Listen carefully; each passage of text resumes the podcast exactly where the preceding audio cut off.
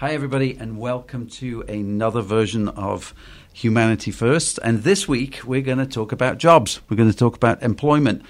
Um, oftentimes, uh, conventional wisdom in our culture says that people who have disabilities are not capable of working and, and being productive in societies. And uh, a lot of the work that we do at BAMSI is uh, absolutely debunking that myth. And uh, two folks who are really uh, connected to the work that we do around employment. Uh, Brittany Hubbard, who is our regional coordinator of day services. Hi, Brittany. Hi. How are you? Good, how are you? And Jill Tigano, uh, who is our director of day services. Hi, Jill. How are you? Great, thanks. So, um, my first statement conventional wisdom that people don't work. You know, I think going back a long time, and you and I talked about this a little bit, that when I worked in uh, uh, HR, I was an HR specialist once um, in England. There was this idea that the government said that said, "Oh, you have to keep, you have to take people with disabilities into the workplace, and you have to put them in a sheltered workshop, and you have to um, meet a quota." Uh, and that was never a good idea as far as I was concerned, because those people would just sort of uh, come in and they'd sit down and they'd do meaningless work that they had no connection to, and they didn't have a choice in doing that. Mm-hmm. So that's a horrible place to start. But we've come so far, I think, over the years uh, in this country around reimagining what work is for people. Um, with disabilities, and um, so I guess I'd start maybe start with, with you, Brittany. Um, talk about employment services and what are some of the principles of employment services when somebody comes to when somebody acknowledges to you that they are interested in employment. What do we do then? So i think what's important is for us and as well as the people that we serve is is helping them find competitive jobs in their community that they can be independent in they can build relationships with they can find ride shares to and from work um, just just jobs that they they can gain experience and and over time become more in, independent with. Yeah, it sounds very different from what we what we sort of talked about before. That idea of being involved in a decision about where you work and and, and what you do. Um, how important? I know you touched on this a little bit. How important is a job to somebody um, who might be neurodivergent. I mean, how? I mean, when sometimes you might have people who just say, "I don't want to work." Mm-hmm. how do you sell that as a as something that you might want to sort of reconsider, Jill? Well, I think with folks. Um, what we really try to hit home is that work is your community work. You know, we all work. We um, have our circle of friends and our people, a sense of belonging to our workplace, which branches out into our community. So I think we really try to talk with folks about um, what they can gain from employment um, and being out in the community um, and having a meaningful day. I think all those things sometimes folks may not understand what that is or how that can impact them or make them feel. So we really try to bring folks out. They can do volunteer work just to try things out and see. And as they, you know, test different sites or different things that they might want to try, it gives them that experience of, of being out there and making friendships and relationships. Um, and a lot of times that grows into I really do want to work because I want to earn a paycheck, right? I want to be able to buy the things that I want and do the things that I want on my own independently. Um, and so I think a lot of times it grows from a very small idea, and then we just cultivate it and, and work with folks. And, and a lot of folks are really meaningfully employed in their own communities, and they're very happy. So there's a lot of work that goes into readiness, right? It isn't just that somebody says, hey, I want a job, and you say, okay, here, go and work here, and good luck. Mm-hmm. Um, it is readiness and support. Brittany, what is readiness? What, what does that look like? So, when we have a new individual that we're working with, or, or any individual, we, we really start off with employment assessments and kind of gauging their interests and, and what they some of the things that they might want to do. Um, we do career plans and interest inventories. We use ONET interest profilers, which can help them find interests and how their interests relate to a career field. Um, so, you know, once we get into some some of what their interests might be, then we might start the job search, and then we help with job readiness as far as resume writing and interviewing skills. Um, we work with job coaching with them on site, uh, all different levels of like different levels as far as some people need one to one support for the duration of their shift down to just weekly check ins, things so, like that. So, so what you're saying is that if somebody gets a job, our specialist will go into the workplace and be with that person while they acclimatize to their new environment. Yes. Um, some of the needs really, yeah, they fluctuate with with different people. Where somebody might be working and be really, really independent for a long period of time, but then may need some more support. Um, whether it's communicating better with a supervisor or just even requesting time off, sometimes people need help with. We really just support people where they're at Yeah. So that really is about the relationship with the employer as well. It's, I would imagine that's kind. I mean, that's important as well. Not necessarily preparing the employer, but but working with the employer Mhm. um, to appreciate what what the their deal is. You know, they're, they're getting something really amazing from this, aren't they? Yeah. I mean, as far as I, I mean, this is a tight labor market at the moment, and to have somebody who is enthusiastic uh, and who uh, wants to work, I, w- I would have thought was something that employers would be really uh, interested in. And has that, Jill? Has that changed over the years? Is there more acceptance of folks coming into the workplace from employers? I, I believe so. Um, I think when I first started working with employment, there was a lot of education. We provided a lot of education to employers, specifically around working with folks with um, different abilities and disabilities. A lot of education around the American with Disabilities Act, and, and you know making sure that accommodations are made if they need it, and how that would work for them. Um, but I find now, you know, we do a lot less of that. We don't. I think people. It's more ingrained in our communities. I think people are more aware. I think um, so. That's been helping us to place people. And I do think the job market now, um, employers want folks who are ready to work. They want folks who are committed. And a lot of times, working with our members, our staff, that's what we're also teaching folks is when you go to work, it's it's you know, it's a commitment to your employer. How do you maintain that?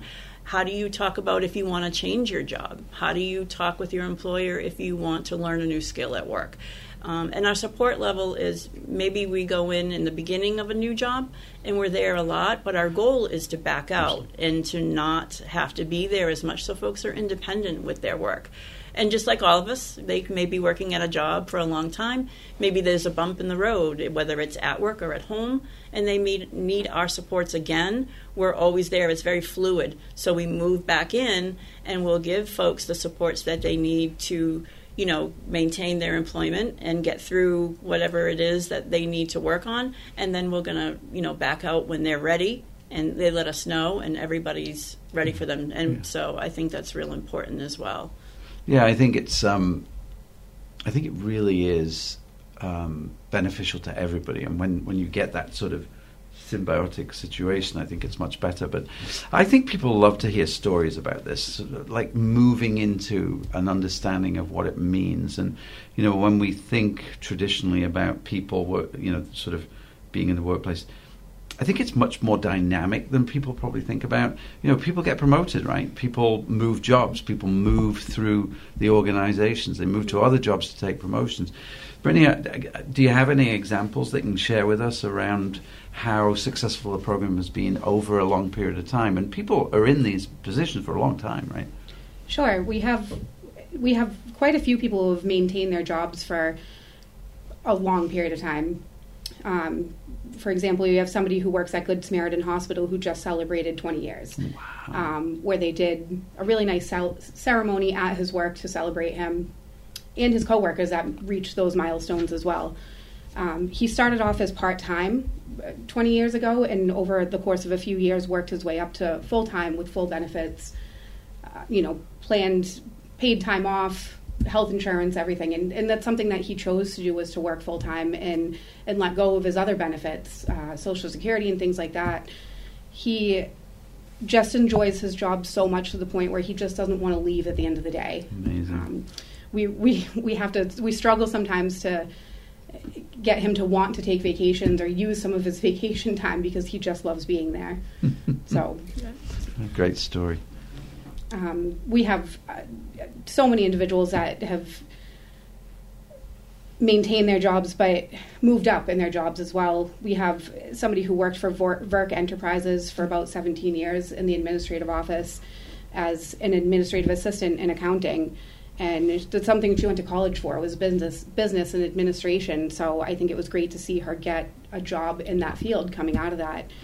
Um, but while there, she also participated in a lot of public speaking events where she would go to conferences and speak about creating awareness for people with Down syndrome or people with disabilities in, in the workforce. Um, wow. She she also worked for a foundation re- more recently that raises money for people with Down syndrome and Alzheimer's. So she does a lot of advocating for things like that. Um, we've had people, uh, a few members that have worked for Stop and Shop over the years as union employees, and were able to retire with full benefits and a pension. Um, they participated in the 2019 strike for Stop and Shop, oh, which that. is great. Like alongside their employees, yeah. which was the strike was for preserving health care and retirement benefits and not because they participated in that did they get their benefits but it was something that helped make sure that they were going to receive that when they retired so wow yeah. amazing stories i think one, one of the things we didn't touch on was this um, the sort of principles of what it means um, to be in BES. Um, and one of them is that we're not putting people into jobs where they're getting paid pin money. You know, there is this there is this need if if some if an employer is going to work with us that they will be paid a fair wage, a wage that everybody next to those people is getting. Is that right? Yeah, that's it's definitely something that we always advocate for. Um, is to make sure that they're receiving every this, everything the same as their coworkers, whether it's pay, their benefits, um, disciplinary things we've come across that we want to make sure that they're treated exactly the same as their coworkers. If their coworkers receive a yearly review, we we want to make sure that they're receiving that same thing. Um, we have had people that we have helped advocate for themselves on getting a raise at work or an increase in pay because they had been there for such a long time. Whether their coworkers were receiving that same pay or not, it's something that they were able to advocate for themselves and say, "Hey, listen, I've been here for this amount of time, and I've I think I do a great job, so." I think it deserves a raise, and, and they've been able to do that for themselves, wow. which is great. That is, I mean, there's so many important human things here. This, this sort of independence, this uh, having agency, this idea of advocating for yourself. All of these things are part of humanity, right? And you know, you did touch on something before that, that is worth sort of exploring a bit. When when when we all come to work, we don't just come all, uh, come to work to do a job. Sometimes feels like I'm sitting in front of a computer all day. But a big part of work is is that you're sharing stories with your colleagues, that you're building relationships. Um, and, and, when you think about romantic relationships in the workplace, it's very normal to meet somebody and say, How did you meet your partner? And they say, Well, it was at work. Mm-hmm. It, it, opens up a whole world other than work to people. Um, and, and do you see that as something that is um, important to a person's um, overall happiness and, and, and feeling of achievement in life? Yeah, I mean, absolutely. I think, you know, a lot of folks they um, are able to create relationships at work, whether it's friendships or whether it's a romantic interest. Um, and I think that's what we all do, you know. And so it's the same for the people that we work with. It's important for them to be in a situation where they feel comfortable and confident, and work does that for all of us. You know, once we, are comfortable and we're confident with our work, we kind of bring that forward and bring that in other places in our lives. And I think that's what we see a lot of times that work also does for people. If we're ready to advocate for ourselves to get a raise, then I think it kind of carries over, and then maybe we're also ready to advocate for maybe it's time for me to have my own apartment, or mm-hmm. maybe it's time mm-hmm. for me to get a driver's license, Right. or now I really want to go to college. So, you know, we really feel that, you know, work is good. We say that to everyone. Work is good. And you build friendships, and then you also build a place for you inside your own community. And that's very important for us is to folks who feel like they're part of their community. And we work in many communities um, in the Southeast. So it's that relationship building. And it's so nice when you go into somebody's, you know, place of employment to just check in and say hello. And, you know, they're getting high fives from their coworkers and good mornings. And here's, you know, here's a cup of coffee. Do you need this? Just like you and I do when we walk through the door here at BAMSI, mm-hmm. right? We're all saying good morning Yeah. and we're happy to see one another. And I think all of those things are so important, and we see that they carry this with them throughout other places in their lives, Yeah. and it's it's a great it's a great thing to see people grow like that. Yeah, I just love that idea that you know internally it gives people the the the confidence to reach their maximum potential. Externally, they're earning money that allows them to do that. It's just this lovely sort of um, connectivity that uh, with folks. Now, Brittany, uh, we do this in Brockton and Plymouth, right? Yes. So, what what's the difference between the two programs? Um, well, just the Brockton employment program, it's a little bit bigger than the, the Plymouth program. We tend to get more referrals um, on a, a more steady basis than we do Plymouth. Um, the Plymouth program, we've really kind of maintained the same individuals in the program for, for a long time um, who are very happy in the program. You know, there's a, there's a reason that they stick around, whether they've become more independent in their jobs or not. They, I, I think, they just they just enjoy being in the program. They've made a lot of friendships within it, and in Plymouth, they've really maintained their jobs for. I mean, I don't think anybody has been at a new job for less than ten years down in Plymouth. Um, Wow. So you so- don't really need to work with employers once people are just settled in like that. Yeah, it's it's more just a lot of job check-ins. We do have a few people that we do work one to one the duration of their shift with them, and it's and it's been like that for a long time. And it, it likely it may not change that we completely leave them at work. We we have been able to fade back in the sense where we might be able to step away from them, but stay on site, things like that. Um, but Brockton, I would the Brockton employment program, I would say it's just it's we don't necessarily discharge people all the time, but we just we get more referrals in, and we discharge here and there because people have become fully independent at their jobs and feel like they don't need our support anymore. Yeah. So How many people work at the programs? right now there are four staff in Brockton and three in Plymouth, Yeah. but always always looking for more. well, there's sure there's plenty of need out there. well, Brittany, thank you so much for coming in and sharing a little bit about employment and maybe debunking some myths that are uh, are out there about people's uh, both desire and need uh, to work. And you know, it is always so wonderful to see the the benefits to people in terms of meeting their uh, full potential, which is what we're here for. So, thank you so much. You're welcome.